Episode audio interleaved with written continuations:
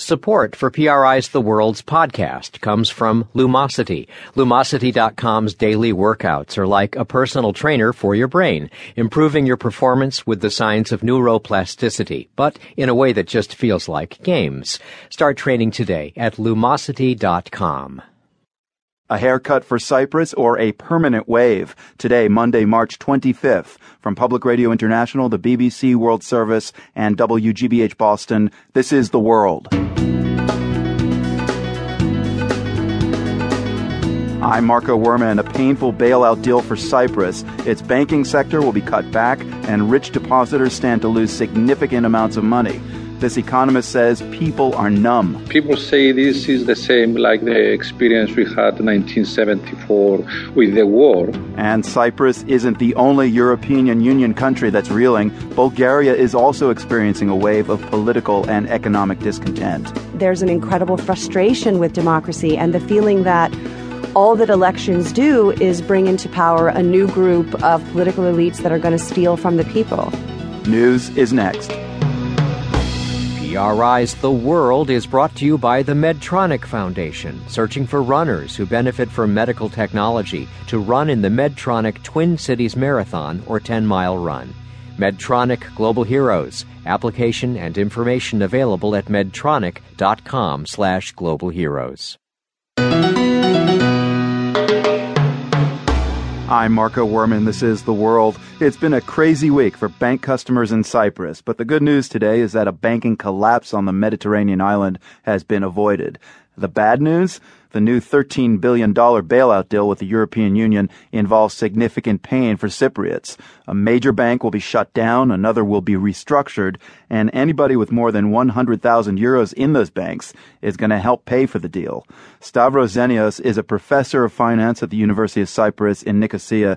He gives us the broad strokes of this new plan. The basic outline is that uh, the bank depositors will be bailed in one of the banks, the second biggest bank of the country, like the Popular Bank, uh, will go into resolution, which means all the secure deposits up to an amount of 100,000 euro, they will be transferred to Bank of Cyprus and they are secure.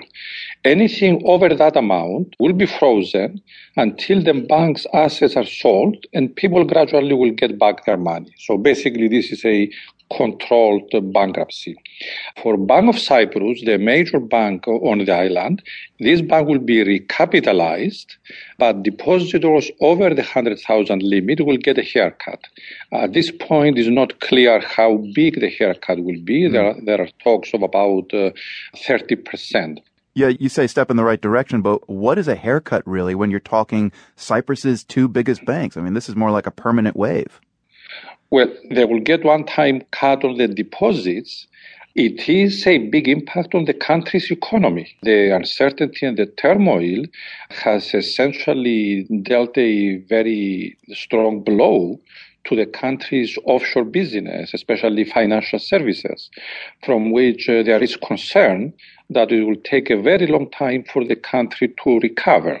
So the Eurogroup has addressed the banking problem but in the meantime, the economic activity of the country has been dealt a very strong blow. I mean, the headline sounds like this is going to be a loss for some account holders. Uh, and with Cyprus's two leading banks the target of this, how are people with healthy deposits reacting? Well, the situation on the ground here is numbness. People say this is the same like the experience we had in 1974 with the war.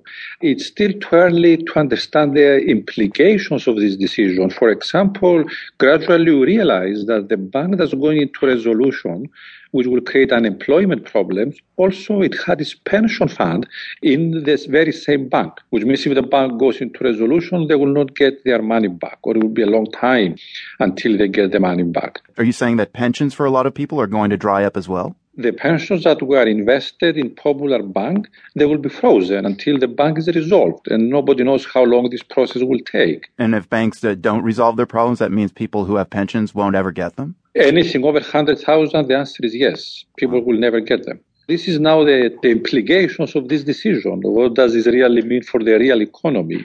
We had two banks that were all the banking activity of the country. So you understand when one of them is going into resolution, and, and these banks. Uh,